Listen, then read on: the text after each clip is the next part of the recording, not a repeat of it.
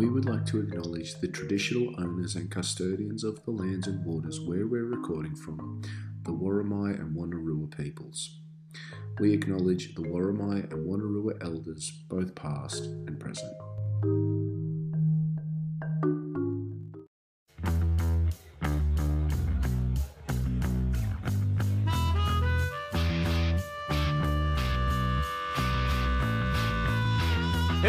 Who was on the field for the Newcastle Knights. Darren Tracy, his first touch of the footy. Now Andrew Johns. Tried to little hole himself. He's close. He reaches out. That's a try to Andrew Johns. Brute straight from the little halfback. And that's a good reward for a great game in his debut match for the Newcastle Knights in first grade. Andrew Johns scores the try and that should wrap it up for the night. Coming to you live from Worimi and Wonnarua Lands, is the Bay 53 podcast, part of the Sports Best Friends podcasting network, brought to you by your friends Bretto and the K-Dog. Ladies and gentlemen, it may well be the off-season, but if you know one thing about being a rugby league fan, nay, a Newcastle Knights fan, it's that you are a Newcastle Knights fan 365 days of the year. There's been so much to talk about since the men's and the women's comps ended. The draws have hit the hit. The tra- players are back in training again. Uh, we've had the international window open and shut, and we thought we could think of nothing better to do with our spare time than to throw the uh, headphones on, turn the mics on, and have a chat about all things rugby league, in particular the Newcastle Knights. Bretto, how are you travelling? Since grand final 2023 um, finished. Uh, it feels it's funny. It feels like a lifetime ago.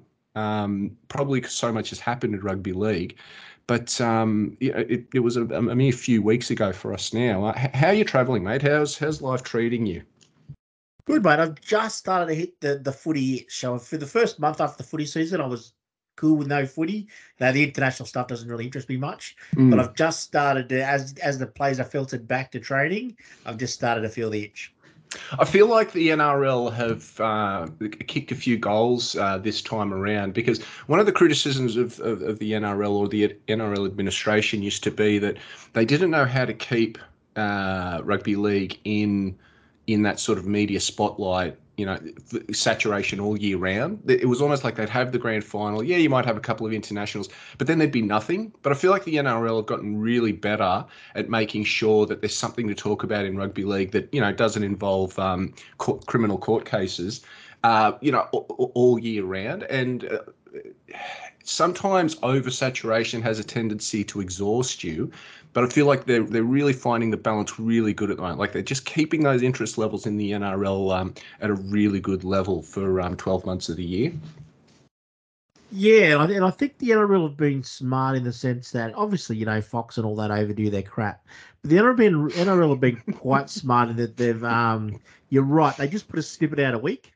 Mm. Just just something to cap, you know, to capture your interest and then and the clubs have done a really good job. And once the players have started to come back, really smashing those socials with the pictures. And once you see, you know, the boys with their shirts off and the, the running happening, you, you know, you're starting to get the feel in your loins, don't you? What? what uh, uh, obviously, there's a fair amount of uh, excitement from either of these two things. But which are you? Which gave you more excitement? Was it the players coming back to training, or was it the 2024 um, draws for the NRL and the NRLW dropping uh, during the week? Uh, the the draws because mm. it, just, just because it, it, it, we all do it. We sit down and go, yeah, I'm going to that one, I'm going to that one. You know, that's the exciting thing. And then, and then once you've done that, then you sit down and you map out, okay, how do we find a top four amount of points here? You know, where, where are our wins coming from? And and that's you know once the uh, once the weather gets real hot and we're all stuck inside in, in the aircon, I'll be doing more and more of that, just mapping out how our season plays out to get us a minor premiership. Mate, the uh, well, let's let's just jump straight into it. The draw uh, did drop uh, earlier in the week. You know, it's a funny one, mate. Um, I, I, I love that siege mentality that comes with being a Newcastle Knights fan, where the world's against us. You know, the media hates us. Um, you know, everybody hates KP. Or you know, the, the NRL don't do us any favors with the refing. I've got to be honest with you though, when it comes to the draw, aside from the, the specific scheduling uh, each round, which we'll get to.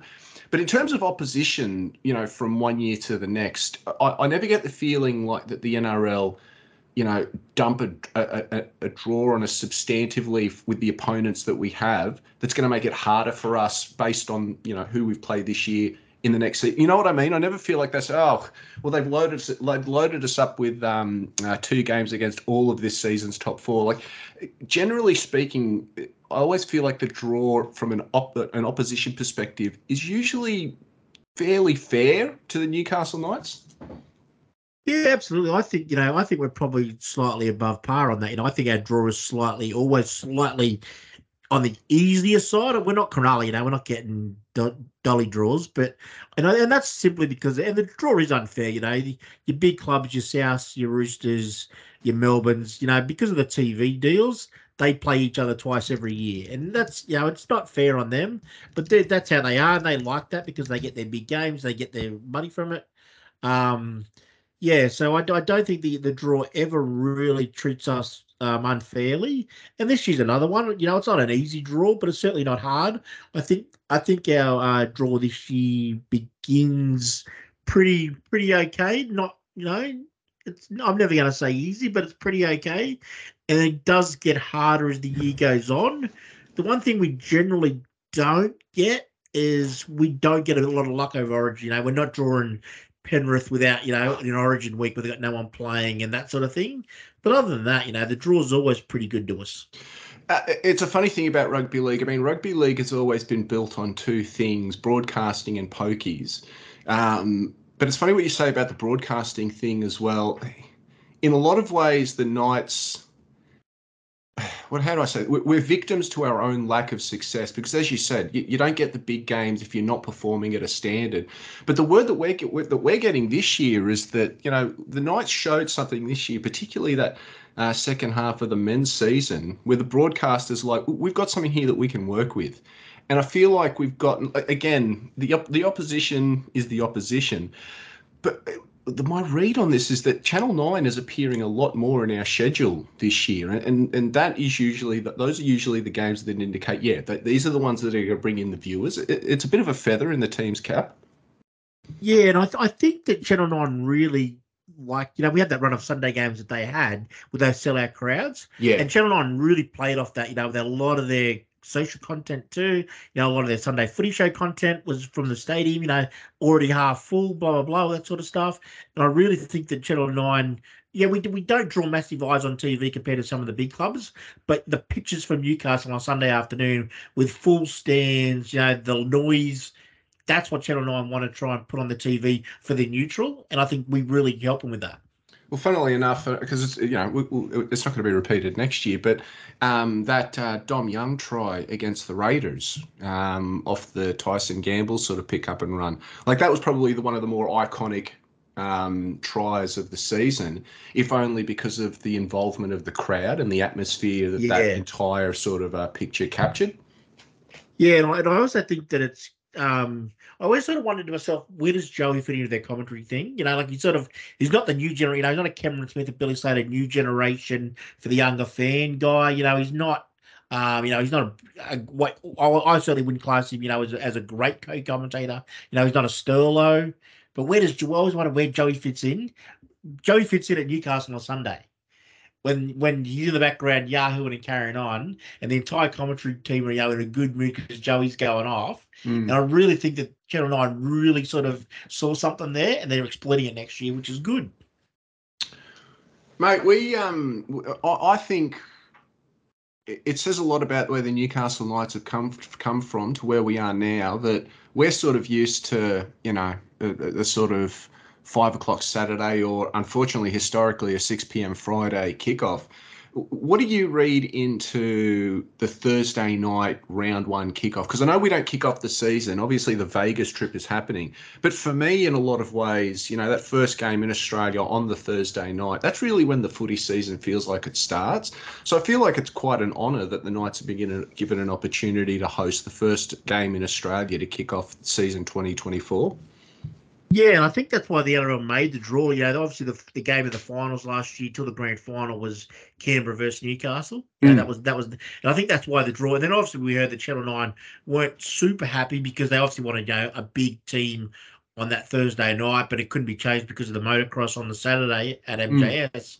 But I think that it's a real feather in our cap. You're right that the first game in Australia, the NRL thought, fuck it, Got to put the Knights there. Got to put an MJS. It'll, if it's a Thursday night because it's opening week, it'll it'll be it'll be twenty five thousand because it's the opening game. Mm. Um, yeah, to me that that's just and it's just smart business. Like you put another team there, it might be it might be a team like the Roosters, which are a big name, although they're in Vegas anyway.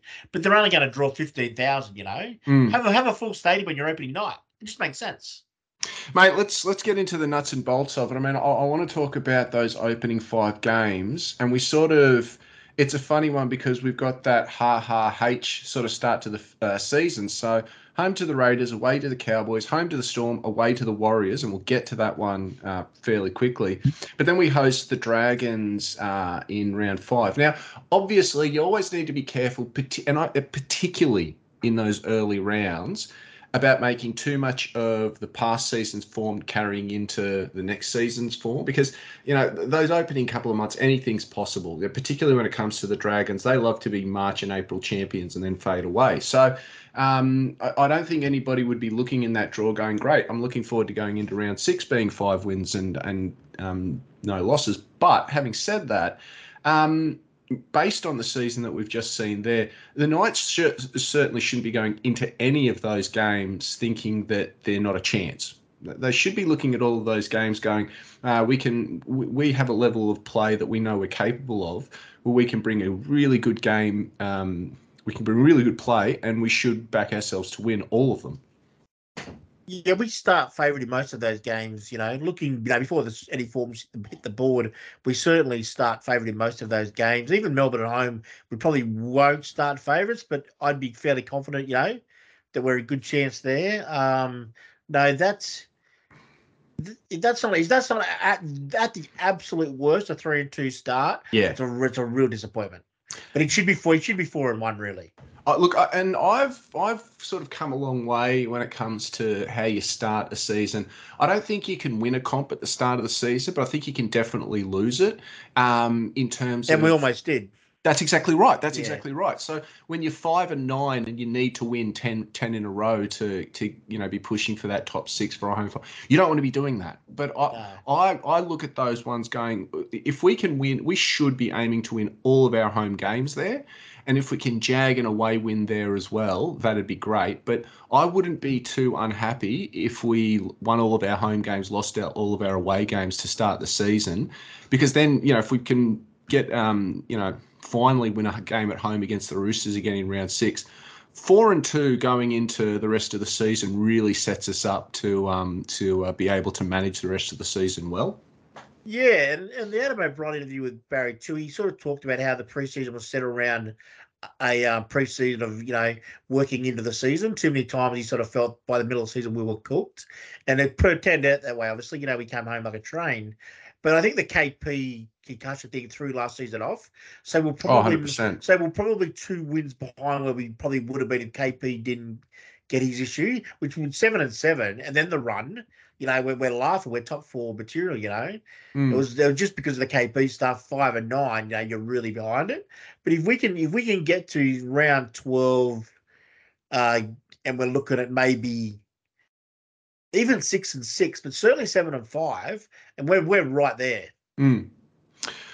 I'm I'm just talking about these things as they sort of pop into my head. I'm, I, don't. We haven't really put too much sort of uh, in, in- place by way of a plan. I want to talk to you about the bye rounds because I thought I thought the bye rounds sort of worked mm, not against us, but I just thought they gave us a bit of a disjointed season, and I think it revolved predominantly around the fact that we had they decided straight up, well, the Knights are not going to Magic Round. So I think once they put that rod for our back in terms of right, well, you have to have a bye. I think it was around ten this year.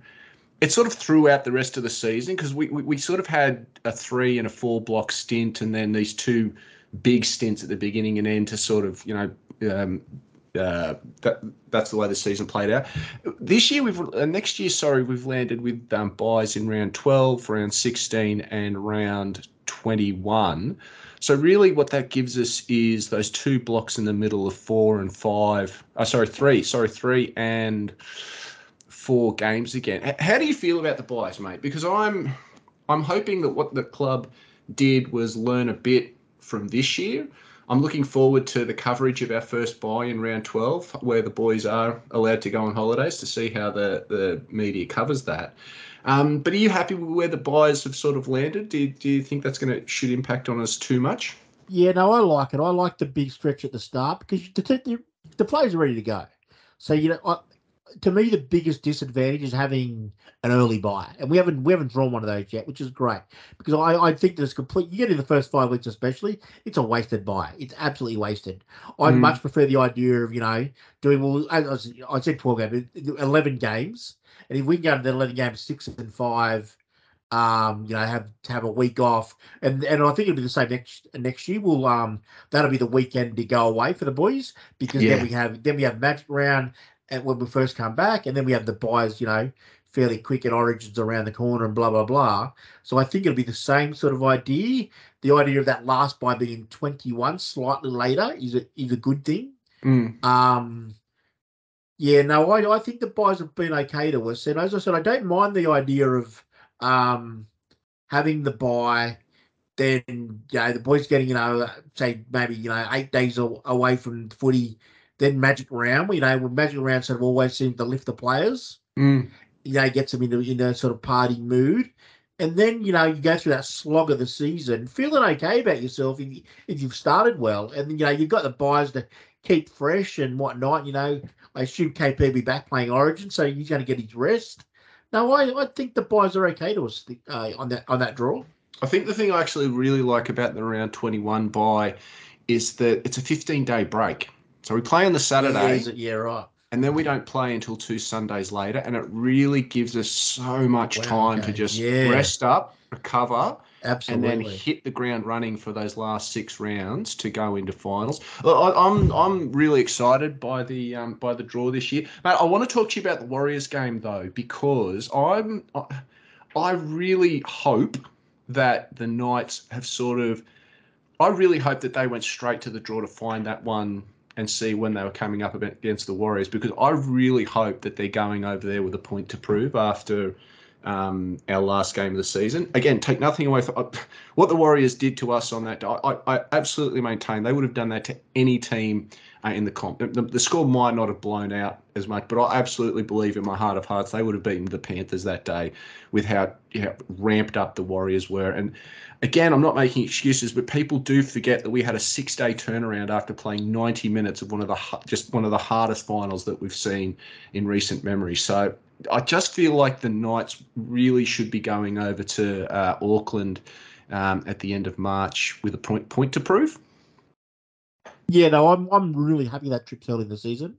Um, no, I yeah. think that I think that's great for us. It gives you're right. It gives the boys something to sort of you know to, to have in the back of their mind early in the year. And I don't think it'll be a distraction. I think they'll be looking ahead because you know we've got the the rematch with Canberra to start the season. That's going to be a big game. We've mm-hmm. got Melbourne on the schedule. Yeah, we've got plenty of games there that matter too. But I think that that Warriors game, you're right, will mean something to the players. And uh, I don't necessarily think we have to win it. But if we go over there and go, well you know, we go toe, we go toe for toe with them in New Zealand. I think that's a really good marker to put down early in the season. A game I actually absolutely do believe we have to win. And I'm sort of I'm sort of contradicting myself here because I have already said, well, if we lose our two away games to open up the season, that's the, our first two away games. That's fine. But then there's another part of me that sort of feels we have to beat the Cowboys up in Townsville in round two. Like, yeah, it's, I'm, it's our bogey, isn't it? It's really it really is. I'm so sick, and particularly for Adam O'Brien. Like one of the things I loved about this year with Adam O'Brien um, was you sort of got the feeling that he. We, we said it. We, we, we were saying it in all of our our sort of recordings you just felt like this team was determined to lay a, a, whole heap of ghosts to rest. You know, but the one that comes to mind in particular is making sure that we win landmark games. And I just feel like the Cowboys, along with you know making it to a grand final, winning a premiership, but I just feel like that that Cowboys away game is just uh, uh, there's that bit of last front final frontier for Adam O'Brien. like we, we had him on toast last year. We had him on absolute yeah. toast, and obviously the Adam O'Brien stuff with his mum was, was, in the background of that that we didn't know about until it was late. But yeah, we had them on toast and, and blew it. So I mean, you, you've mentioned it. We were talking before we sort of hit record I wanted to talk to you a little bit more about the start of the season and in 2023 and how the season went, because I thought that that might give us a different perspective on what our expectations should be for 2024. So you've mentioned Adam O'Brien, mate. I, I want to point out the two things from 2023 that I feel will have a big impact on 2024 simply for the fact that I, am I'm, I'm quietly confident we won't have to be dealing with them again. And the first one is uh, Adam O'Brien obviously having to deal with very traumatic um, personal circumstances with um, you know the the health, the illness, and and ultimate passing of his mum. Um, but also Kate, Kalyn Ponga's health. Um, you know, we and I'll let you. I'll, I'll, let you actually talk about it a little bit more because you you were the one that said uh, said to us in the chat. You know, you felt that uh, some of us were actually in Parramatta to witness the turning point of our club that night um, with that uh, horrific loss earlier in the year. But I, I sort of feel like with a stable captain and star player and a coach who's shown that he can get these t- these boys up to perform each week without um, you know, and he can focus on the job at hand. I just feel like that those two factors are going to have a much bigger telling on how this team uh, can perform, not just for 10 weeks next season, but for the whole season, which will hopefully push us through to a grand final. Yeah, I, I think two points were proven last year in that regard. Adam O'Brien has proved to the world that he's a coach. You know, Adam O'Brien is a coach that no one would be shocked to see be become a premiership coach. Like he's he's got everything you need in a coach. There's, no doubting that anymore. Three three final appearances in four years for a team without Andrew Johns at the Newcastle Knights is literally unheard of. Mm. You know, we got the hmm. monkey off the back and he won his final. Um, yeah, so Adam O'Brien, and I think it'll help him. I think the KP to five eight staff, and I, I think he, he was starting to second guess himself after the disaster of 2022 um, which he admitted himself. You know, he rearranged basically everything, the way the club did the preseason, the way they approached the season, the staff. He just, it was, I think, it really rocked him, and um, and now he's coming into 2024 full of beans. I think that that's a huge positive. and the and then that then flows on to Kalyn in terms of Kalyn has now got the monkey off his back. He's not a premiership winner yet. He's not made a grand final yet. Not even made a prelim yet. But he's got the monkey off the back where everyone said, is Kalyn Player really elite? You know, is he actually a player that can be the best player on a, on a premiership team? And that's now put to bed. There's no doubt in the world that Kalyn Ponga is the best five players in the NRL. I would say he's easily the best three. So that's so that's off the thing. The the idea of KP in the back of his mind of what's best for the club in terms of my position. Um, am am I better off at five eight? Am I better at fullback? Yeah, no doubt. He's fullback. He'll be fullback till he retires, wherever he plays, whether it's with us or anyone else. He'll be fullback till he retires. Um, it's really, to me, changed in the idea that I've seen a difference in the uh, poor term but the pre preseason. So the gap between the players having a bit of a rest after they get knocked out and the preseason starting, I've seen nothing on Instagram but players training, even when they a picture having a feed with the boys, having a beer with the boys, they're all in singlets, sweaty because they've been training all morning. Mm. It's it's really really noticeable, and I think that's on the back of both KP and Adzi, where they've just sort of you know they're they're uh, playing the tune, and the boys are following along happily. And my lord, KP, does he look fit? that, that, that, that, does things to me, Kaylee. He just does things to me. But, so um, no, we, we we really have turned the corner, and I have no doubt about it. And I, I, want to be very clear about something because you know we do we have made a big deal about the thing. We we think that that trip to Canada was a turning point for KP. KP though was big at the end of 2022 in terms of getting himself you know fit, physically fit. Uh, you know he came into this season I think you know bigger and stronger than we'd seen before. But you're right. I think the difference this this season, 12 months later, is that it's not just him. The whole team has yeah. bought in to say, well, we got a month off, but we want to still be above the level that we were at 12 months ago when we come into proper pre-season. And you know, one of the big criticisms of Kalyn was that he was flashy without being a leader. and that, that, uh, that to me is a small show of the type of leader that he is. He wants to be a leader by doing, and players are going to follow him. Yeah, yeah, and that, and, that, and that's where you know, and, and the little run club they have with Croaks and Gil Lucas and and a lot of a lot, a lot of them, you know, um, the the little run club they have. And as I said, every time you see them, you know, sit down for a coffee or a drink or whatever, they're always in the singlet. They're all KP's always got the shirt off because he's KP. and um, and know, they're sweaty and whatever because you know they've been slogging their guts out. You know, there's been no no true break. Like I, I don't think KP went went away for long at all. They spent a bit of time in Sydney, the races and stuff but they've basically just been hanging around, you know, enjoying some time off, but staying fit. I um I expect the preseason records to be shattered this summer. Can I ask just quickly, and I, you, this is uh, not a planned question. Do you think the Dally M medal has played any part in KP's drive, or do you think that, that for him that was like that was nice, but I put that to bed. I've I've got bigger things because one of the reasons that we sort of wanted to record was we were quite um, invigorated by that small clip that a good friend of the pod, Sky, shared on uh, social media about uh, KP's answer to the question, "What's the one thing missing from your life?" He's like, "Oh, Premiership ring." Is that is that the focus now? Like, is everything that KP's doing at the moment about winning that Premiership for Newcastle? Yeah, no doubt. Like, the the Dally M was obviously you know on, on the bucket list. And that's checked off. You know, he's, he's played in one Origin series, checked off. He's done it all now. All he needs to do, well, two things. Play for Australia. We all know that's going to happen. As soon as Mal Meninga gets rid of Teddy, KP's in. And he would need to win premiership. They're the only two things left to achieve in the game.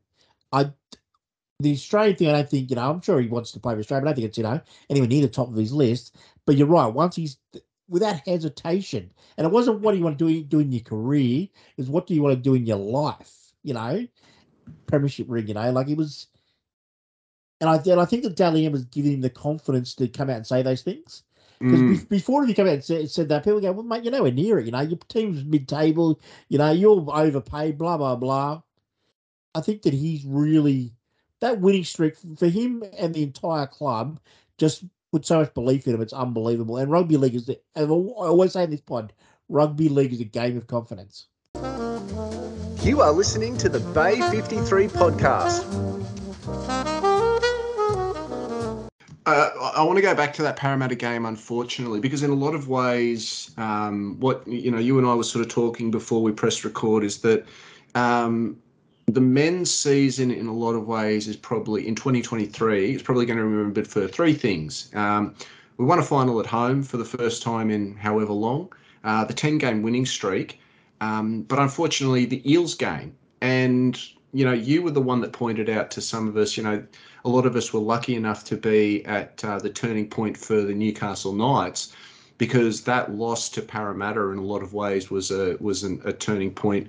You know, you'd hate to say, you'd hate to sort of say that it was a loss that maybe the team had to have. I, I wish we hadn't had it, but um, um, you know that game in a lot of ways, you know, turned a lot of switched a lot of players back onto what was needed to perform. Um, I think we beat the Titans up. We had the bye, beat the Titans, lost to the Sharks, and then after that, you know, the team really did start to hit some form. But it, it's funny because I, I got really bored. So after after the grand finals um, at the beginning of October, and you know, the internet, I'm a bit like you with the internationals. I sort of um, you know paid a little bit of attention to it, but. Um, um, I was very surprised to see how poorly the Kangaroos performed in the final against the Kiwis. But all of that aside, I was like, oh, doesn't really capture much. So I was actually going back through um, those the, the the Kayo minis of the of the Knights games. And like I said, for the three things that we actually do remember, I think the fourth one that we really do need to just hold tight to is that the first part of the season, a lot of that time really was spent saying, why the fuck can't we kick goals? And it, it rang home even truer to me because you and I have just been discussing if we get into that first bye, even at six and five, we've set up our season. And what we forget is that we were a team that was five and nine going uh, with the season essentially almost basically over. But that five and nine record isn't happening if we can just land some fucking goals. And um, you know, you'd like to think that a fit and firing Kalyn Ponga, who is very clearly our number one goal kicker, with him, you know, hopefully being in the side throughout much more of the season, that suddenly may not be as as big an issue. So, I, again, I want the reason I point this out is that I don't think this team was a flash in the pan ten week stretch where things just happened to go our way. That the team had been performing like that all season. We scored more tries than any other team all season last year, but we just weren't converting them. So the hope now is that we play with a in a manner where we can maintain that level and score goals. That's why we should have so much more confidence going into 2024. Yeah, you're right. Like there was there was directly two games were purely goal kicking. So yeah, the the draw with Manly, there's a point that we should we threw away without the goal kicking. Mhm. The Penrith home loss, goal kicking, hundred percent can't be denied. Difference in the game. There's three points. You give us three points and we're top four. And that's off the back of the- and it not only, it not only changes the the total, it actually changes how you're feeling about your season earlier. So you probably don't have some of those disappointing losses in the middle of the year because you're feeling good at, at you know at, at sort of sitting around the edge of the eight, not sitting 14th. And this is something that you and I point out because we finished with a points differential of 175. So we had the third best points differential in the comp this year. Now, a lot of people, uh, God, people love to drag achievements in rugby league. I I think rugby league does it better than any other sport in the world. That fans who can drag the achievements of other teams. So okay, you take the 100 uh, points positive differential that we got from the two Bulldogs games. Apparently, we were the only team that played the Bulldogs this season. But it's But a, what I will say, I will quickly say to that part. But if you take the second Bulldogs one away, you got to take the Parramatta loss away too. You know, so I, I would take the say you take the sixty-six away and make that six. So you take sixty points off, and we're still one hundred and fifteen. Absolutely. So, um, but even if so, even if though you take away the points differential from both of those Bulldogs game, that drops us down to about plus seventy. We've still got uh, we've still got the top five or six best points differential for the season. Like that's how well this team was actually performing last year. And so I don't think it's enough to sort of say, oh, well, we will, you know, the points different. This was a team that actually did perform consistently throughout the year. What, what do we always hear? What do we always hear at the end of the season? The table doesn't lie. But apparently the table only lies when it's the Newcastle Knights. Yeah. Yeah. So I, I think that was the big thing that I sort of took from once I had an opportunity to just let the season rest, but particularly for the men, and I was just able to sort of sit back and take it all in. I was like, our captain nearly retired. Our, our coach was dealing with personal trauma that you know nobody ever is handling well in, the, at the best of times.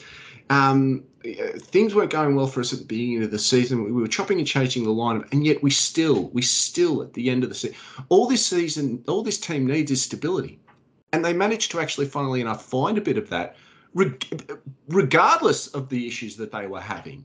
And you know, good friend of the pod, Ben Darwin, always say if you can get that stability off the field, it generally tends to show itself on the field. And that's where I think Peter Parr has just been a godsend for this team. This men's team, this club, is now suddenly performing like a 21st century prof- professional sporting organisation, and the results are showing on the field for the men and the women. And I, yeah, I just think. I just think going into season 2024, you know, they made the mistake of uh, airing their top four goals at the end of 2021 for 2022. We all know how that went, so I don't think they're going to be as bullish in in the media in terms of what their expectations are. But I think we, as a fan base, I think we've finally been given the opportunity to go into 2024 with higher expectations, but also confidence that those expectations are achievable.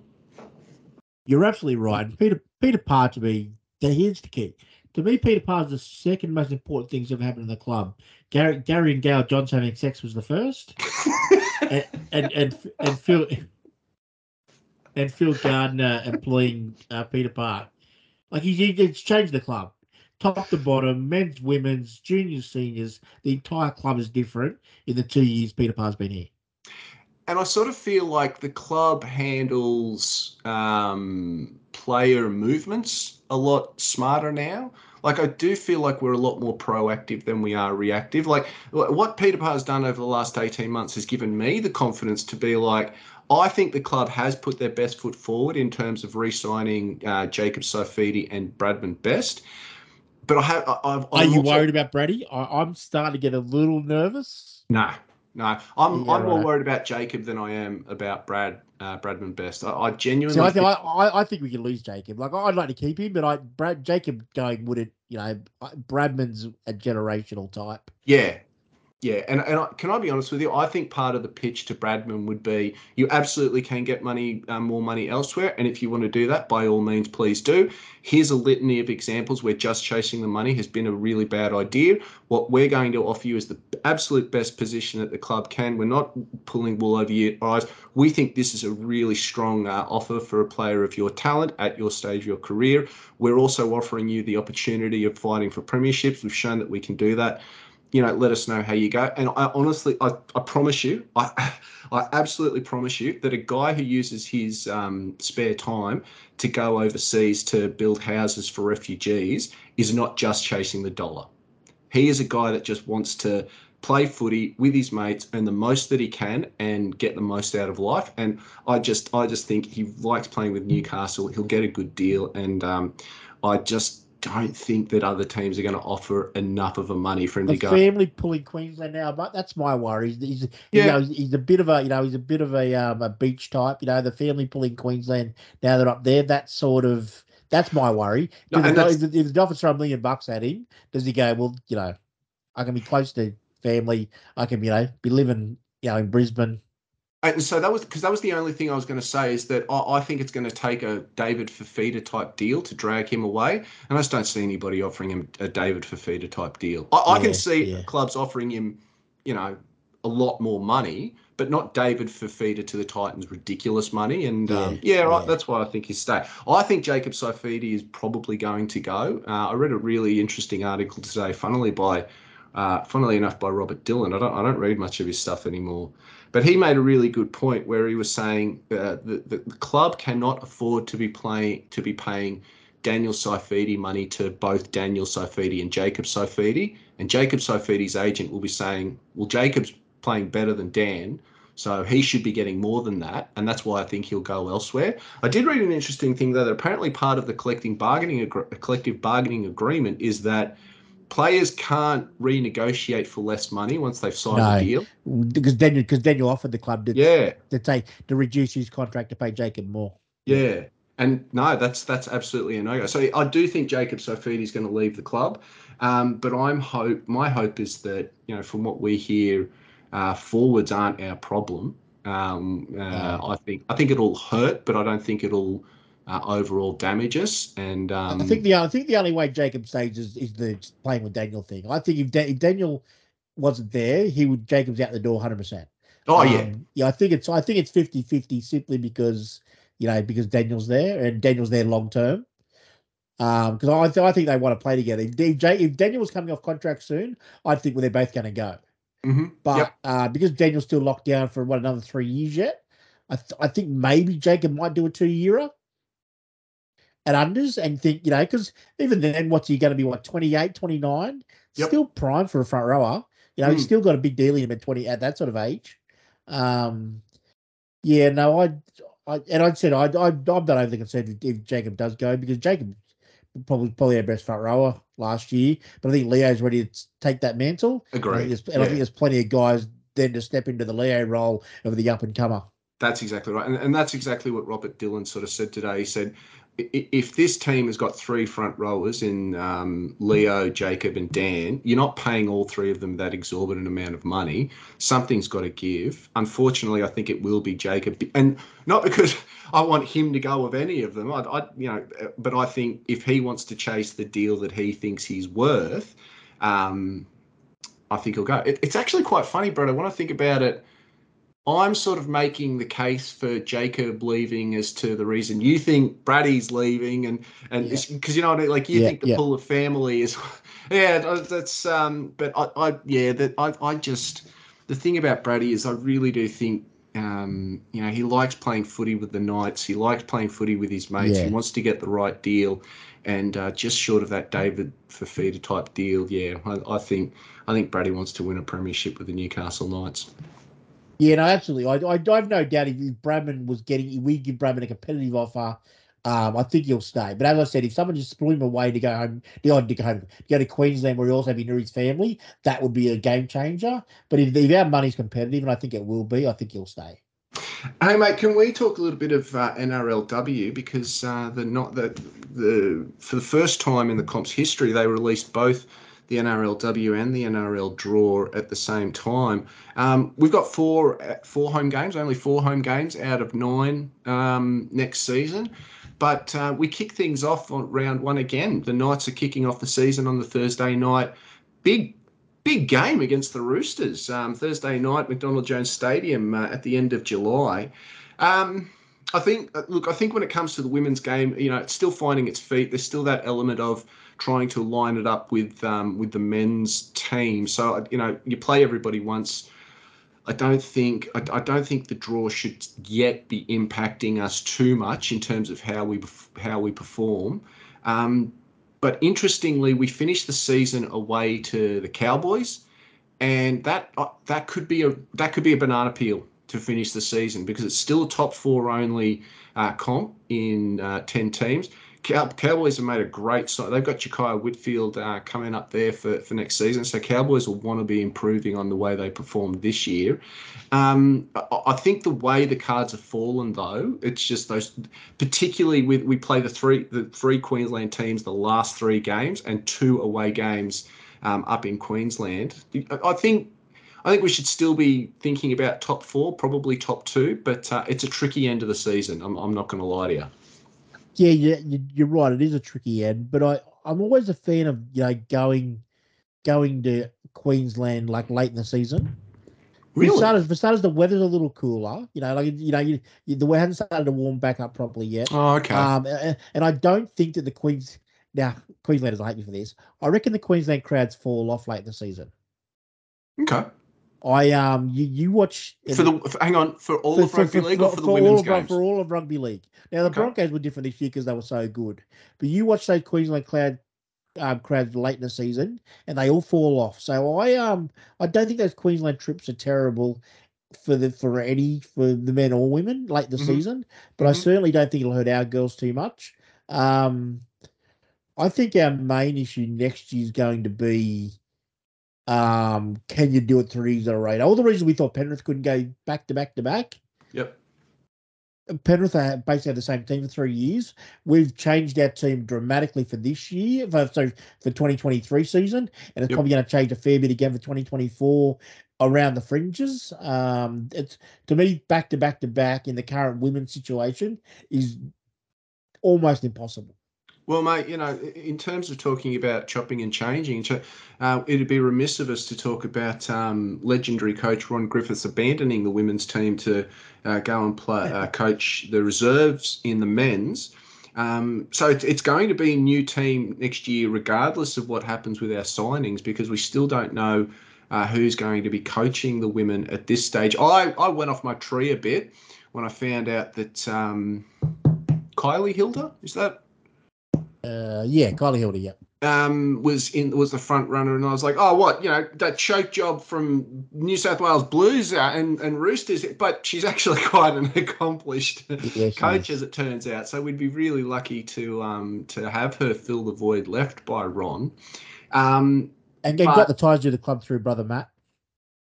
Sorry. And got the ties to the Knights through the brother Matt Oh, of course, yeah. Uh, you Sorry, know, so, so that so that so you know that sort of gives it the um yeah that little bit of tie, which we always like in Newcastle. You know, we always like our coaches to have some sort of uh you know history with the club. Sorry, I, th- I thought you were talking about uh, brother Matt Clark. You know, good friend oh, of the club. I was like, oh, um, but um, um, the only reason I say that is that when you are going for a three-peat, stability is everything, particularly with the coach. I mean, Ivan Cleary sort of show, he he Ivan Cleary knew how to manage that team this year. You know, people forget with the Panthers there was that long stretch out with uh, Nathan Cleary. Uh, Jarome Luai was busted for all of the finals, but Ivan Cleary knew that team back to front, so he knew the levers to pull when the when yeah. the pressure was on. Well, we're going to have a new coach next year who's you know, going to have a quick turnaround. Again, it's a shortened season, so you only play each team once. There's a lot she's going to have to pick up on the run. I, I think look, the three peat was always going to be hard, as you said. It, it, it just got a lot harder, and that's you know the, the club has to do what the club has to do. That's not a criticism of what they are and aren't doing with the coaching positions, um, but I, I think of, of, all the seasons that the Knights have had, uh, of the three seasons we've had, so I actually do genuinely think the fourth season is going to be the hardest. We're two-time defending premier. We've got a new coach at the wheel. It's going to be a longer season. We're going to be hunted more than we have been before, and we still don't know what's happening with a lot of the signings. I know we signed our core five big-name players to long-term deals, but a lot of those fringe players this year made a big big difference for us when uh, particularly it's where, it's where, it's where we win those premierships where we won them both premierships correct is, our, is the bottom end of our roster has been outstanding so it's funny as I sit here listening to me talking about the women in 2024. For some reason, I'm a lot more pessimistic about the team that's just won two comps than I am about the men's than I'm about the team that's only just managed to win a home final for the first time in 20 years. But but you know what I mean? Like it's sort of yeah. there, there really is a difference when you're on an upward trajectory and you can just see that you're reach. You've got that drive to reach for the next level. Whereas with the women, like we, we're at that level we're other teams are coming for us at this level. We're trying to figure out how to stay here and fend off the those attacks. And now we've got a new yeah. It's uh, yeah. It's, it, look, it's going to be hard. And the thing is, is that perennial choke jobs the Roosters, as you know, as hard as they find it to win big games, you cannot tell me that they'll be coming up um, the F. They won't be coming up the F three in July with a point to prove after a losing to us uh, last year and b what happened in the semi. Yeah, look, I, I think that it, it's going to be a hard season. I think we have the talent to um, uh, get the job done. Um, but um, yeah, it's, it's just going to be very difficult for us um, for us in the NRLW next year. Yeah, no, absolutely. I think the NRL's done us dirty there. The Roosters, the the, uh, the July August specialist, playing them early. um, no, I th- I think that yeah, that's going to be a tough round one, but it's at home, you know, and it's and Thursday night standalone should be a reasonable crowd there. Uh, so you know, so we're obviously going to be a big shot in that one. But I just yeah, you know, with the NRLW, as I said, it all comes down to that bottom end of your roster. Yeah, we've got the best female player in the game. There's no doubt about that. You know, we've got a few other stars. But um, yeah, that bottom end of the roster, how that fills out will be will be the key. We um, as much as we we've had some injuries, you know, in the last couple of years, but we haven't been decimated like a few teams have. Mm. Um, so you know, so injuries don't fall your way. It's hard to get it to go your way three years in a row, but I think the girls will make the final. I've got no doubt about that. It's just whether you know they get over the line for a third straight year. But geez, I would never put it. I would never say those girls can't do it. Well, it's funny enough, funnily enough because a lot of the logic I used as to why expectations should be higher for the men in 2024, um, particularly when it comes to our captain being fit and firing, uh, you know, uh, on all cylinders for the whole season. Well, the same probably applies to the women as well. You know, Hannah Southwell, we do forget in a semi-professional era, coming back from a significant uh, knee injury, and they are actually studies are just uh, finding that as women become, you know, enter into that professional era of um, uh, sport and with increased athleticism, knee injuries are becoming a problem. They are still actually trying to figure out the mechanics of um, how the female body sort of uh, plays in in modern sport. Hannah Southwell was coming off a significant knee injury, the first of her career. Well, she's got a full season under her belt now. So, in a lot of ways, she'll be a new player again in 2024. So, that should counteract a little bit of any sort of uncertainty in the team where I, I, I would expect there'll be a lot more output from Hannah in 2024. Yeah, no, I agree 100%. She'll, um, I think she'll play even bigger minutes. I think she'll be, you know, back to being nearly a 70 minute player. Um, and I think, yeah, we'll get a lot more out of her in terms of running meters which is which is great because you know the probably the weakness in our team is um, the ability of our middles to be consistent for the entire game. Mm. So yeah, I think a fully fit Hannah will make a huge difference there. Mate, can we talk about Jesse because Jesse was a bit of a, a Jesse was I don't know she was a bit of a bone of contention with you and I during this year. You know, is she still that generational talent? Is she getting too big for her boots? You know, is she performing this and that? You know, so my first question to you is: Do you think she'll play three state of origin games next year? Um. Yes. Has she, has she done enough to warrant the starting uh, halfback position for the Blues? No, I, I I don't think she probably would get picked for game one if she was any sort of standard player, but I think that New South Wales have said, "No, this is our golden girl for the next ten years. We're picking her." Okay, all right. So, um, big. That's the big news to sort of come out of the draw for me. I mean, Magic Round's just going to be going off next year. Um, the Knights are back. Uh, state women's state of origin to kick that that weekend off on the Thursday night. But yeah, three state of origin games for the women to go into the uh, NRLW season. Uh, okay, just hit. What are your expectations for Jesse Southwell next year? Should she be leading this team? Is she still happy to be the bridesmaid to um, um, Tamika Upton. What do you what do you want to see from um, Jesse Southwell next year in the rep scene as well as at the club level? Um, at the club level, I want her to now be on that Tamika plane, where her and Tamika are the two outstanding players in the team. Yep. So it's at the moment we've got, we've got Tamika up there by herself, and then the next, and then we've got another level, you know, with your CJ, Yaz, um, Hannah, and I think Jesse's next down below that. I think Jesse needs to take the leap where she's sort of in between Tamika and that next level of Origin girls. I think Jesse that's Jesse's spot, and I think third year at that level, um, the disappointment of not playing anywhere near best for Origin, you know, being inconsistent for the for the Knights, um, I think it will drive her pretty hard. I think Hannah drives her pretty hard. I think that's going to help. Um, yeah, no, I want to see Jesse where she's now at the point where people are saying, is she almost the best player in the game? She's not there yet because she's very young, are we seeing the the beginnings of her being the best player in the game? It's funny, like we, we do keep comparing her to Andrew Johns, you know, based on the fact that generational young uh, halfback for the Newcastle Knights. For me, I thought 2023 in a lot of ways was her her Joey years in 95, 96. Like she'd had that big breakout year. But unlike Joey, she had the premiership that came, you know, straight away. Like, you know, one season in premiership, happy day. Whereas for Joey, he sort of, people forget, he sort of meandered a bit in 95, 96. Like he did better away from the Knights than he did with the Knights in 95, 96 um, before you know 1997 happened. But it's been the it's been the opposite for for Jesse. You know, she didn't fire in the in the in the Blues team. She didn't make the Australian team, but she's winning these comps. But in a lot of ways, her form is mirroring that of that early Andrew Johns, where the pieces are there. But she doesn't have the maturity yet for that to, to find that consistency. Where you know it's funny, you know, I'll, I'll, never pass up an opportunity to talk about Andrew Johns. But as a teenage K dog, um, listening to Joey talk back in the late '90s, it's funny because I, I, just thought he was the greatest thing I'd ever seen, and I just thought he was being, uh, you know, humble, showing, um, you know, that that humility by saying, "Oh, it's that week in, week out consistency that I really need to be aiming for." I was like, "What the fuck is this guy talking about? You, you're awesome. You're awesome every week." But now, as a mature adult, you can see what he was talking about. It's not the flashy stuff that you do week in, week out that makes you great. It's being able to make sure that every single week those simple things you don't just do perfectly, but you do better than anybody else around you. And that's what Jesse's still failing with. No, sorry, not failing. This is that's what I think that's what Jesse's still working on at the moment. Uh, you and I, because you and I were saying it all. Her kick, her kick decisions just they're not they're not right.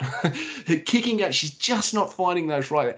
And so I think for me, what I want to see from Jesse in 2024 is week in week out those simple basic things but you know, nailing that kick at the end of a set, you know, getting that pass right um, to to find the space. Uh, I think defensively, I think she can step up a little bit more. I want to see those things consistent week in week out, and then she can throw the flashy, you know, step into players and you know, cut out passes and whatnot. That's I think that's what that's what Jesse really needs to be aiming for next season. Yeah, no, I ha- absolutely agree. And and Joey talked a lot about, you know, one of the things he struggled with in his early years was getting preparation right. You know, he, he was a he was a bit of a lair, and he um, you know he played up as we all know. Mm. Um, and I think Jesse's you know, and then she they're saying she's semi-professional. You know, like it's not like she's a professional league player like Andrew was back in the day. But um, but no, I think Jesse, it's about you know, it's getting that preparation right every week, which will then lead to the field, lead to being uh more consistent on the field. Um, because yeah, she, you're right. She, it's the attention to detail now, Jesse. She's got all the tools. She's got the drive. She's got the motivation. Oh, she does. She's yeah. got the she's got the mental strength. She she just needs you know the consistency and the application week to week in training, I would suggest because yeah, generally if, you, if you're getting things wrong, like your kicking game's not right, and that that's a lot of that's preparation. Um, Mm. so yeah, I think that Jesse now is just it's just um, yeah, tidying up the edges, and yeah, we'll really start to see that um, that generational talent we thought we are going to see. Expert. I just love the game. But more than that, I love the community. If you're a fan of rugby league or the NRL, you'll love Big T's Tees. Unique, affordable, and made for fans. Find a link to the online store in the show notes below. You'd look good in one of Big T's tees. Can I ask you about Tamika?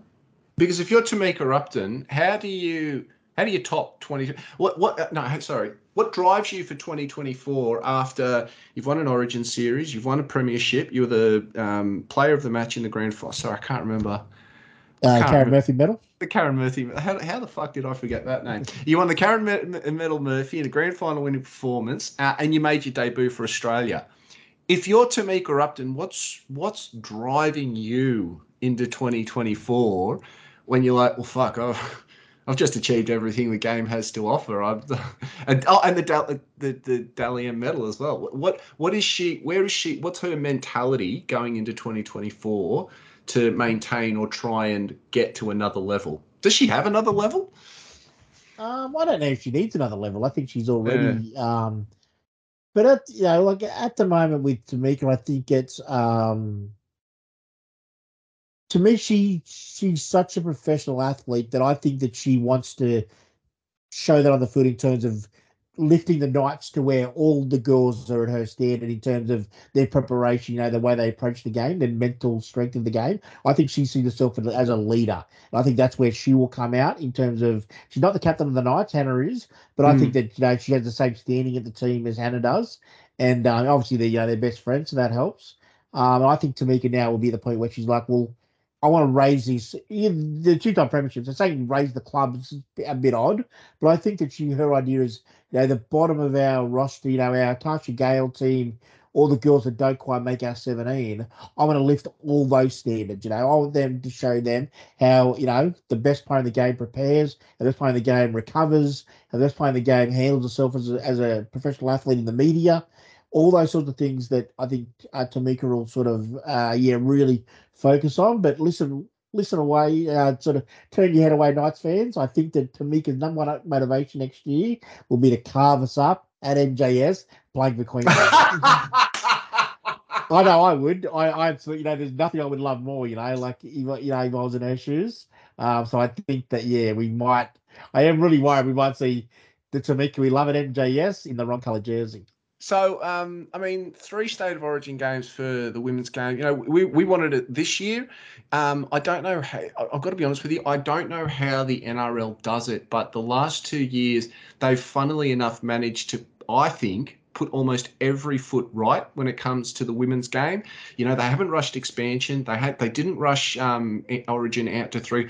I really think they've let the game grow into itself. And um, I, I think not having three year, three games this year was a masterstroke because they gave. everyone yearns for it. Everyone yearns for That's right. You know? That's right. As opposed Yeah. to having three games where the series may have been over after two, and they didn't have to deal with any discussion about well, this this third game's a waste of yeah, you know. Anyway, so but yeah, no, come um, come the sixth of June, uh, game two, game two, it'll be game two.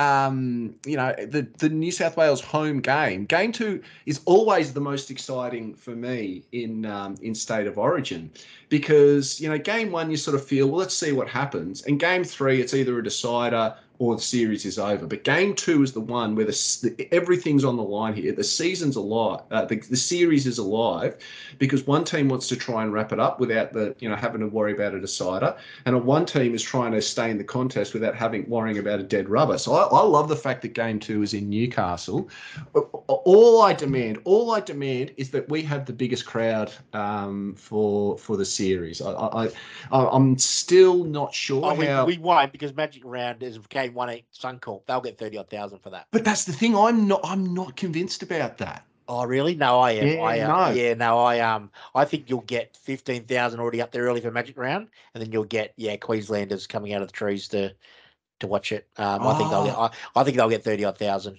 See, I went the other way on that. I thought maybe they'd get 15,000 because most people are like, look, I've got to go up to Brisbane for all of Magic Round. If I can get there for the Thursday night game, that'd be great. But my main focus is really on making sure that I'm there for the big weekend. So I've gone the other way on that. But, well, look, as long as we get more than Townsville, then I'll be very happy about it. Oh, Um, I want to sell out. We, we should sell out. There's Yeah. no excuse not to sell out. Absolutely none.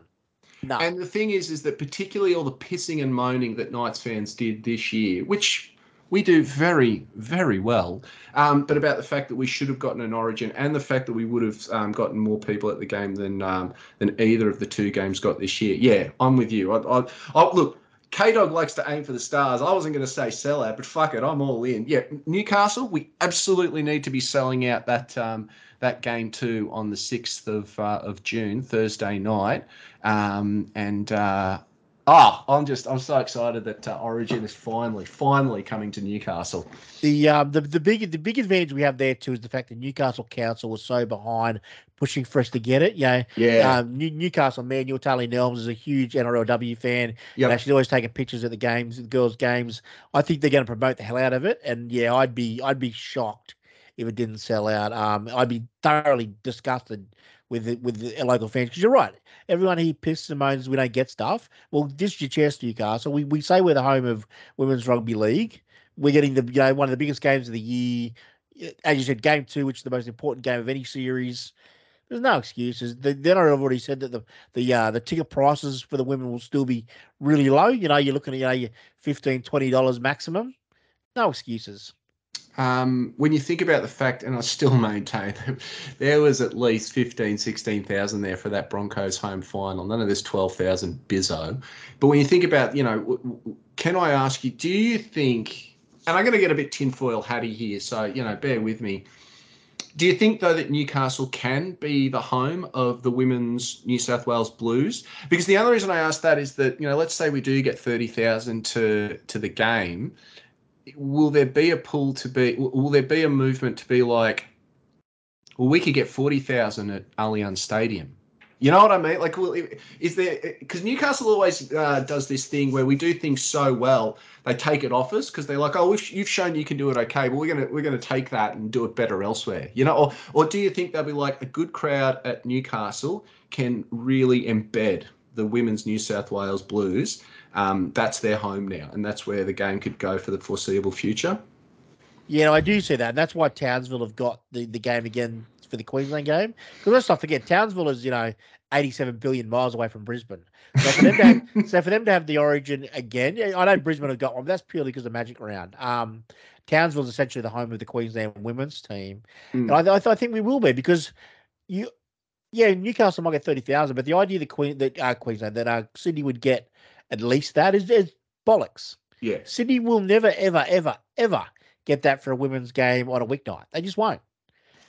Um, it just, it's just never, it's never going to happen. Um, I, th- I think we will be the home of the New South Wales Blues women. I, th- I think that's locked in. I know Newcastle Council, you know, are really pushing it hard. I like the idea that um, they set up a training base and a development centre, you know, in that Broadmeadow precinct they're redeveloping for the for the uh, for women's New South Wales women's rugby league from you know top to bottom. Mm. Um, no, I I think that it's a real opportunity, and and we've got the right uh, mayor in place to really push it hard. The Knights are right behind it. The NRL seem pretty happy with it. I know PVL has said some really good things about Newcastle's uh, love of women's rugby league. No, I, I think that this is a chance for us to show, bring it here every year, and every year we get 30,000. In the years New South Wales gets two games, they might do Newcastle and Sydney, but I think Mm. Newcastle get one every year. What about Newcastle Wollongong?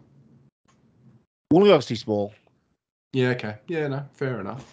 Um, I got to be honest with you, mate. It, it's a weird game, rugby league. I think this is genuinely most excited I've been. No, not most excited. Sorry, I, I retract that because most excited sort of sounds um, very like flaky. It's like oh, but I'm really enjoying the game at the moment, and I don't know if that's because the Newcastle Knights are um, not dysfunctional. Because I've got to admit, I'm I much prefer the online slander about the Knights being that we're frauds who are lucky, as opposed to the fact that we're a basket basket case that should be folded. Like you know, the idea that we're at least performing to the extent that people can drag us down, it actually hits a lot softer than the truth, which is that the lucky the Knights are lucky to exist. So I don't know if it's because the Knights are a little bit more stable at the moment that I'm just I'm enjoying the game. But the other thing that I did, and man, I'm jinxing the fuck out of the game by saying this.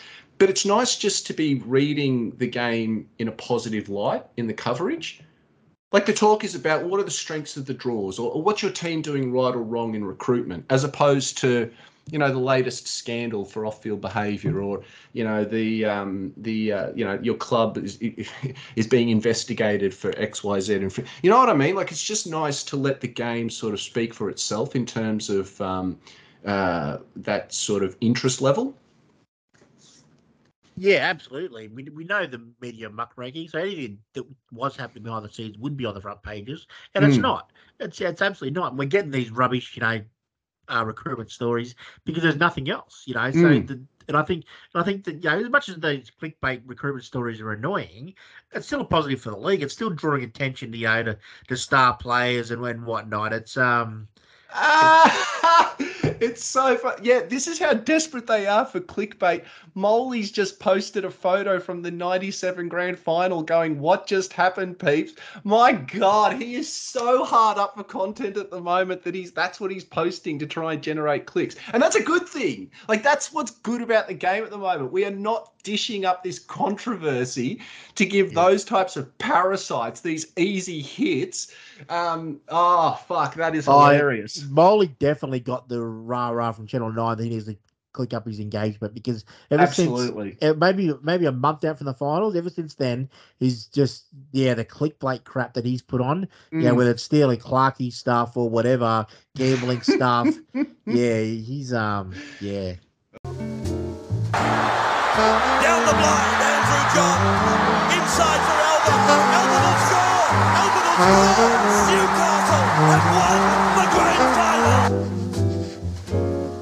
I, I want to do I do want to talk to you very quickly about um, I mean we've, we've talked very positively I guess about the game so it might be a little bit ironic that we finish on a less than positive note but um, I guess the one bit of controversy that our good friend Molly did try to drum up uh, was the Knights' reaction to news that uh, KPP um, our, one of our star off-season signings has been playing uh, with injury, with foot injury all season, to the extent that uh, we're now going to have to foot the bill for uh, surgery. Not so much from the expense side or the financial side, that's the disappointment, but the fact that it looks like he's not going to get a full pre-season. Um, I think that's disappointing, and I will say that again, the muckraking element of it was it felt like a really weird slant to make out like the Knights were a bunch of whingers over this when I'd be very curious to see what the reaction would have been if it had been a, a Roosters or a Melbourne player that had been that had been sent over damaged um, after being signed. But yeah, that that's obviously a disappointing outcome. KPP um, uh, continues that long tradition of uh, British imports that are injured for us. Um, but it shouldn't be. It shouldn't hold him back too much. It, sh- it sounds to me like it should be a simple surgery that's just going to, you know, uh, pause his start as opposed to create long-term um, long-term problems with his integration into the team. Yeah, it's one of those things where the Knights probably could have um, not got the surgery and you know and tried to manage him through it for another year, which he did this year. But they've just gone, well, we've got him here for three years. Let's get it done. Let's get this preseason. You know, we know it's now the preseason's going to be interrupted, but let's get this sorted. The Knights' disappointment wasn't anything other than the fact that they felt they'd been lied to. You know, they they'd been they they'd known about the injury. They and they'd been lied to about how severe it was. Um, that was the. And there, there wasn't whinging. The Knights didn't come out and complain. There was no, you know, boo-hooing about Wigan or anything. Apparently, from you know the media reports, you know the the Knights had let Wigan know they weren't particularly happy with how they'd been treated. Of course they were. They're, professional companies. They're professional organisations. You know, another company you feel has done you wrong, of course you let them know. You don't just let them walk all over you. Mm. Um, but the Knights haven't whinged about it. You're right. If you was the Roosters or any of those clubs, especially Brisbane, could you imagine the whinging coming out of Brisbane? the conspiracy theories. Um, no, it's just it's it's it's unfortunate. It's going to slow me down. Yeah, but all reports are. It's, you're right. It's a fairly simple surgery. It's you know, it's not one that's going to keep him off his feet. You know, too long. You'll get some sort of preseason, and he'll just you know, he'll just start his season a little bit later. He'll probably you know hit, maybe hit the ground running around sort of three or four rather than round one, and probably game a couple of games in cup to get his fitness up, and he'll be away. But you know, like it's not like the Adam Elliott one where he what round ten. I think we saw him after that um, Yeah. first round, round one. You know, where he wasn't anywhere near ready. I don't think it's anything like that. Um, and I'm not worried. You know, like I, we've got plenty of back back row depth. Dylan Lucas will start start the season on that edge. You know, we've got Creeks You can play edge in the in the squad. You know, there's plenty of guys around that can fill those uh, holes until KPP's ready to go. Hey, mate, question without notice. Because Bizzo likes us to record, and I can't remember if we spoke about this or not. But, I mean, uh, Dick's on the table sort of thing. Where do you see.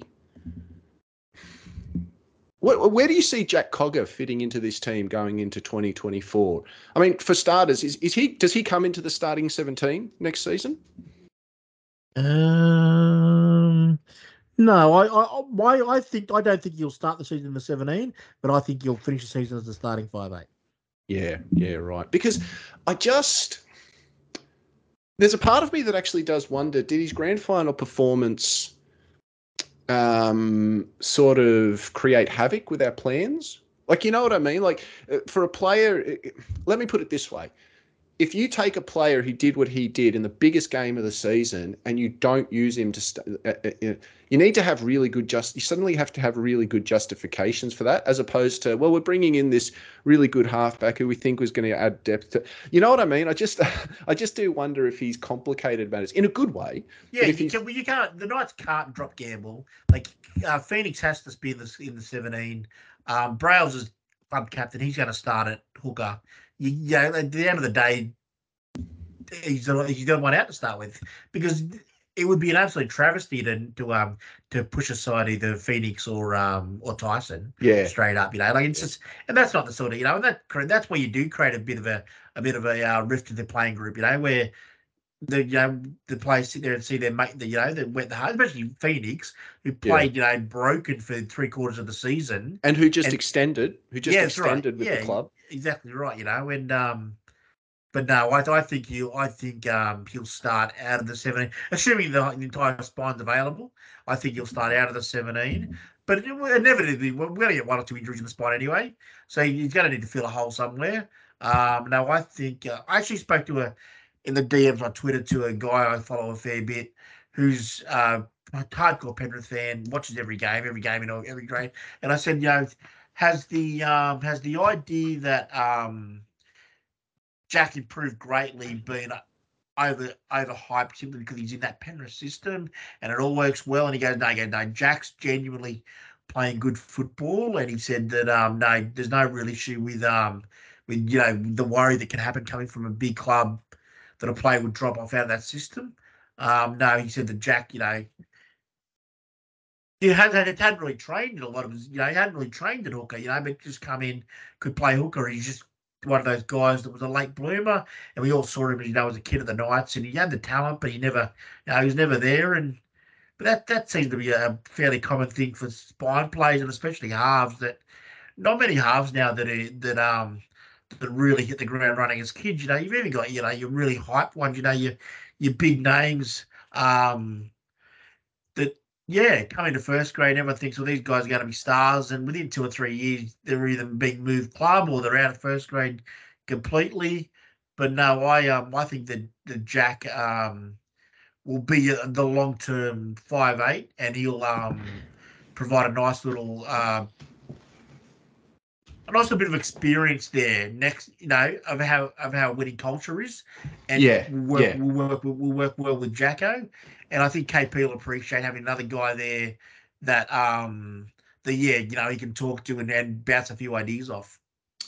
Um, I, and I, I absolutely agree with uh, every word of that. I uh, and I I just think it's interesting, particularly for. I mean, again, you know, you, you always want to try and look forward, but you, you don't want to completely forget where you've come from. And again, I think there's a part of me that's just enjoying seeing. We've said it this season. It, it- some thinking behind our recruitment.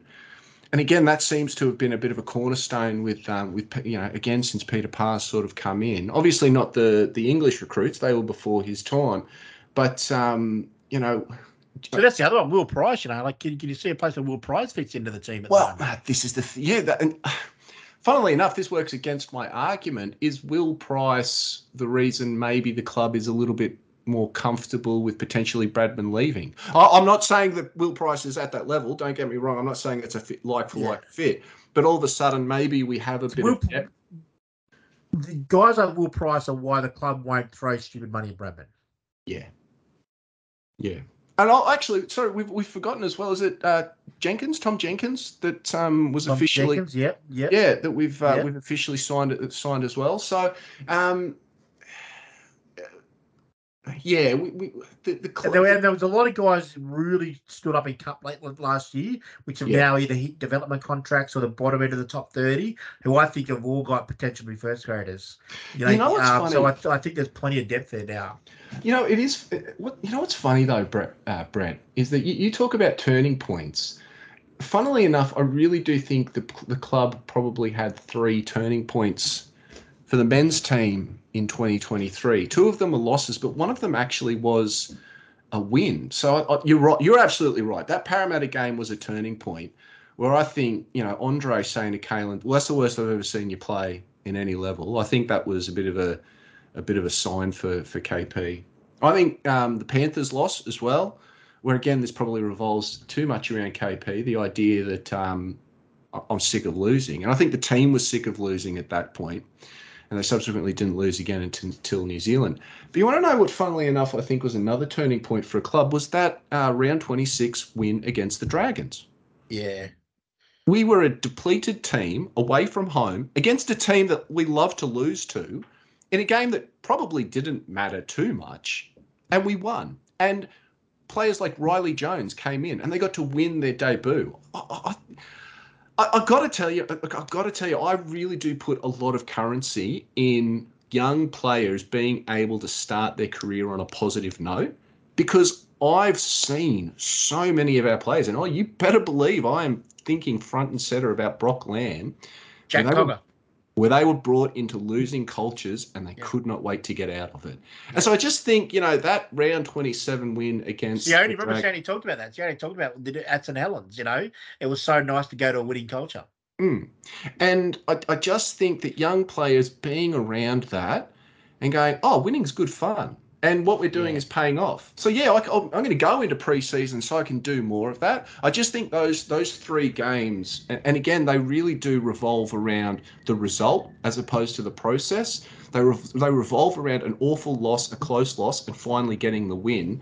Those are turning points for this this club and this team that sort of says, well, this is what we're about. We are about having good processes in place but the win is what matters at the end, and that's what we're going to be going for. And um, yeah, again, it's probably another bit of evidence for me that just says, Knights fans, let's go into 2024 with um, confidence and expectations that are high expectations that should be achievable. Yeah, I um just quickly on the uh, we, we sort of skipped over it. Ron Griffiths going to the cup team. Um, I think that's a, a direct result of the fact that the club are really confident in this generation of players. I think they saw something late in that yeah, right. season and late in that NRL season where they went, we've genuinely got 20, 20 to 25 first graders here. We've got a side. We've got a side that we can build. You know, I'm not saying we're going to be Penrith. You know, that's they're once in two generations. How good they are at the moment, but we're a side here. We can genuinely build a 25 men squad that are all proper first graders. And I think that mm. was hmm. the big, big part of getting Ron into that cup team is, you know, a coach with his experience and skill, and just genuinely, you know, good, good, being a good human, you know, tr- treating the players the right way, being a player's coach, is what the club sort of need now to, to close that gap between cup and first. Has been astronomical. The, gap, you know, the, the gap in the standard of play between cup and, and first grade. But um, No, I, I really, really, really think that the most important part of late in that season was you're right, was that St George game proved to us that we've got, you know, a lot of guys that can play first grade. Uh, we did lose Oryn Keeley. Uh, he, I don't know. He signed for 25. I don't know whether the club are going to release him. I suspect they might. Um, we did lose young Oryn, which is unfortunate, but you can't keep them all. But no, I think that that gap between Cup and the bottom end of your first grade squad is the smallest it's been in, yeah, since the golden era, really. Can we? Because you've opened that up. We weren't going to talk about this, but I, I, actually want to flesh this out just a little bit more, just before we do um, sort of sign off. If only because, um, um, you know, we we make some outlandish statements at the best of times. No. Hello, top hello, top four in 2022. But um, because uh, just on the, the reserve grade uh, team, just so that we don't sound like we're absolute morons who know nothing about anything outside of the NRL, we are very much aware that the Newcastle Knights finished second last this year uh, with a points differential of minus 233. Okay, so it is not lost on us that we actually only won eight games um, out of uh, out of 24. But your point is more it, the way the club finished the season, like the the, the whole men's sort of uh, program, because we were rock bottom going into the second half of the season, and uh, we actually, funnily enough, only finished four wins out of the eight. Um, given the way that we finished the finished off the season, and you know the way they were getting some cohesion there, so um, it, it, as much as you want to look at a team that ran second last with the worst defense and the worst points differential and say, oh no, they're going really well again, it was a lot like the NRL team, and that you know there was something that happened in the middle of the year where everybody turned it around and they showed that they could go forward as one one unit, one club. Yeah, the middle in the middle point of the season, the club clearly went. Any guy that we don't think can play first grade is not playing in this team. Yeah, because we shipped a lot of guys out. We brought some guys in from other clubs that were that we thought had the potential. Um, the big the big winger from the Cowboys, who's now on a development contract again uh, for next year. Yep. Uh, you know, we brought a lot of our best Jersey Flegg players up to play cup. Um, no, I, I think there was a line drawn in the sand, and that midpoint of the season where the cup season was dead. They were, you know, they were running last. Finals are out of the. We, we don't think you can play first grade in this club. You are playing in that cup team and it made a huge difference because I watched, especially when all those Sunday games at home, I went early watched all those cup games when the cup team was playing, and they didn't and always. It was tough getting your text messages as well as they were playing. And we, we, yeah, we didn't. They didn't always win. They won a lot of those games, mm. but some of the football they played was outstanding. Mm. Um, you know, we just it was. It was like similar to the first grade team. Now it was expansive, free flowing, great rugby league, and I I reckon a lot of those guys got a lot of confidence out of it.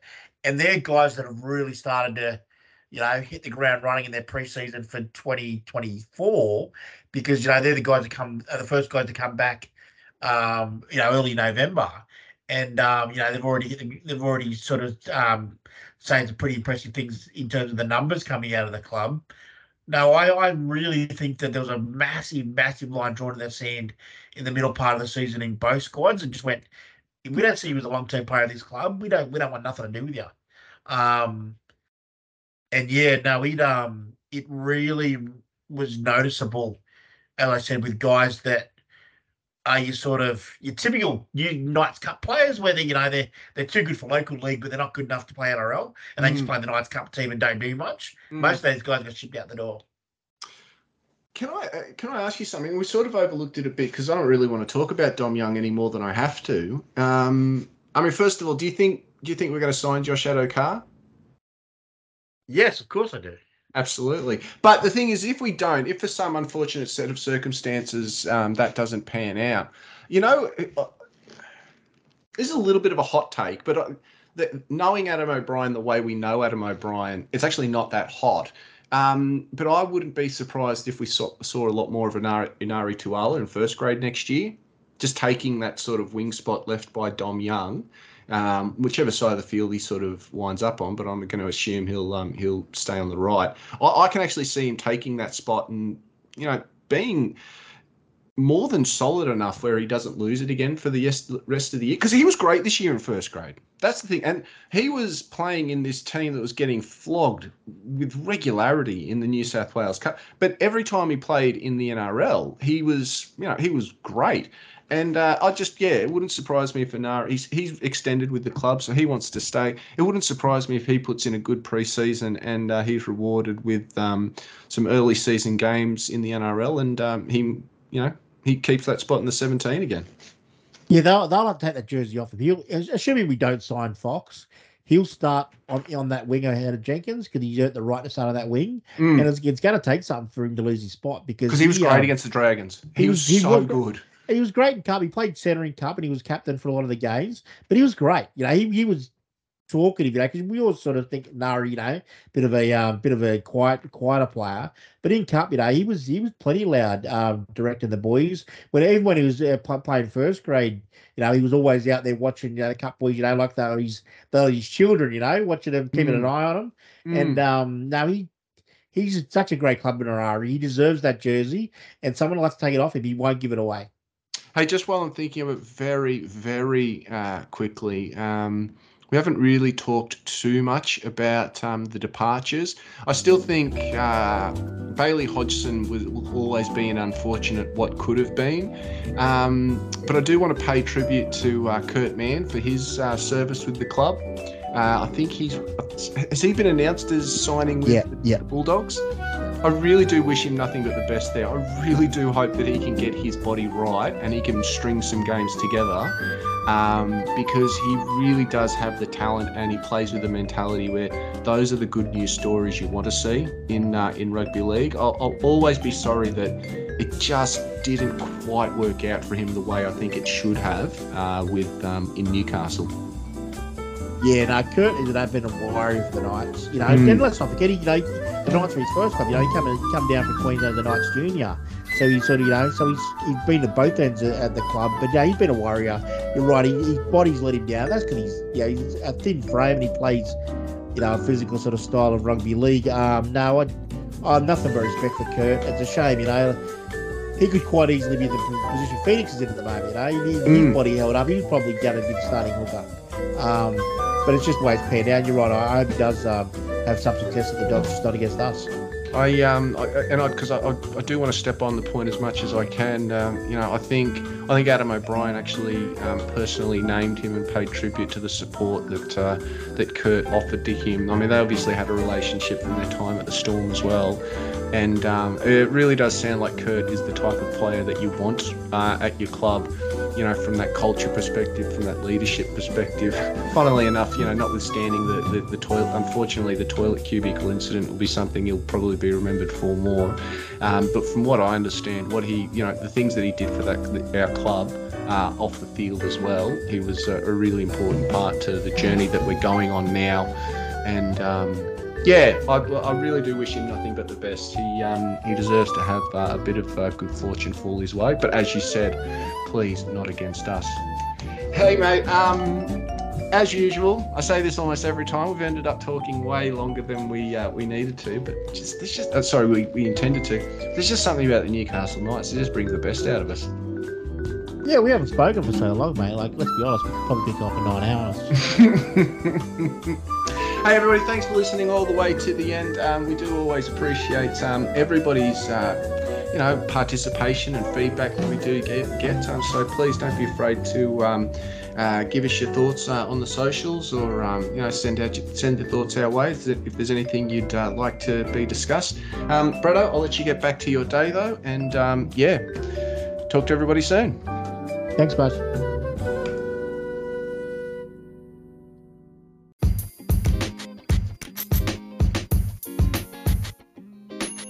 Sports Best Friends would like to thank you for listening right to the end. You are our kind of people. Find other great sports podcasts in our family by subscribing. And remember, social media isn't a bad place, you just need to follow the right people.